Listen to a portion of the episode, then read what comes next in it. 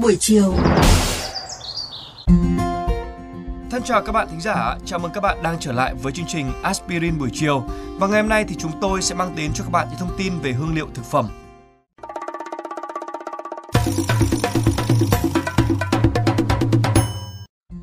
Các bạn thân mến, có rất nhiều hợp chất khác nhau trong hương liệu và màu sắc tự nhiên của thực phẩm. Điều đó có nghĩa là tất cả mọi thứ chúng ta ngửi thấy hoặc nếm thấy đều là phản ứng của vị giác với các chất ấy.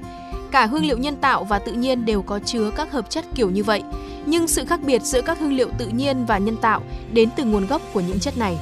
Hương liệu tự nhiên được tạo ra từ mọi thứ mà ta có thể ăn được, ví dụ như là trong các bộ phận ở động vật và thực vật, ngay cả khi những thứ này được chế biến trong phòng thí nghiệm để tạo ra hương liệu. Trái lại, hương liệu nhân tạo đến từ những thứ không ăn được, chẳng hạn như là dầu mỏ được xử lý để tạo ra các chất có mùi hương. Đôi khi hương liệu hóa học có thể được tạo ra từ nguồn tự nhiên hoặc nhân tạo. Phân tử tạo được là như nhau nhưng phương thức tạo ra chúng có thể khác nhau. Mặc dù thuật ngữ tạo hương trong ngôn ngữ phổ thông đơn thuần chỉ việc kết hợp các cảm quan hóa học của mùi và vị, hay nói một cách dễ hiểu là kết hợp các gia vị, hành, tiêu, tỏi, ớt để tạo nên hương vị đặc trưng cho món ăn. Nhưng những thuật ngữ này còn được sử dụng trong ngành công nghiệp hương liệu và nguyên liệu thực phẩm để chỉ ra việc tạo ra các hỗn hợp hóa chất hoặc chiết xuất có thể ăn được dùng cho việc thay thế hương vị của thực phẩm thông qua mùi và vị. Vì lý do chi phí cao và sự khan hiếm nguồn chiết xuất của hương liệu tự nhiên, hầu hết các sản phẩm hương liệu thương mại đều được phân loại ở dạng có đặc điểm tự nhiên, nghĩa là chúng chứa những hợp chất hóa học tương đương với hương tự nhiên mà chúng được tạo ra để thay thế. Nhưng chúng được tổng hợp nhân tạo từ hóa chất trong phòng thí nghiệm hơn là được chiết xuất trực tiếp từ nguồn tự nhiên. Các chất hóa học tổng hợp trong hương liệu nhân tạo thường có chi phí sản xuất thấp hơn so với việc tìm kiếm các nguồn chất tự nhiên. Chúng cũng có thể an toàn hơn vì đã được kiểm tra nghiêm ngặt và sử dụng. Việc sản xuất chúng cũng có thể thân thiện về mặt sinh thái hơn vì chúng không đòi hỏi những cánh đồng trồng nguyên liệu. Ví dụ các hợp chất vanillin tạo ra hương vị và mùi thơm của vani.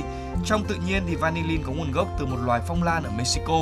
Tuy nhiên trong quá trình tinh chế chất này từ nguồn tự nhiên rất công phu và tốn kém.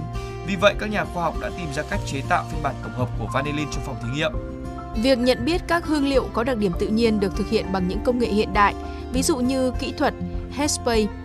Quá trình tạo hương tập trung vào việc thay thế các hương vị của sản phẩm tự nhiên như các loại thịt và rau củ, hay tạo ra những hương vị không có trong tự nhiên hoặc có hương vị tự nhiên quá yếu như trong kẹo, bánh, đồ ăn vặt nói chung. Một vài sản phẩm thương mại tồn tại để kích thích các giác quan sinh ba vì chúng là những hương khá bén, đậm đặc và thông thường có chút khó chịu. Các bạn nghĩ sao về chủ đề tuần này của chương trình Aspirin buổi chiều? Để nghe thêm hoặc nghe lại các số Aspirin buổi chiều trên các thiết bị di động, thính giả của kênh VOV Giao thông có thể truy cập vào các ứng dụng Spotify, Apple Podcast trên hệ điều hành iOS, Google Podcast trên hệ điều hành Android, rồi sau đó gõ một trong các cụm từ khóa Aspirin buổi chiều, VOV Giao thông hoặc là VOV Giao thông. Xin hãy gửi thư góp ý hay là câu hỏi về hòm thư aspirin buổi chiều a.gmail.com hoặc qua fanpage Aspirin buổi chiều của chương trình. Rất mong nhận được phản hồi của các bạn. Xin chào và hẹn gặp lại!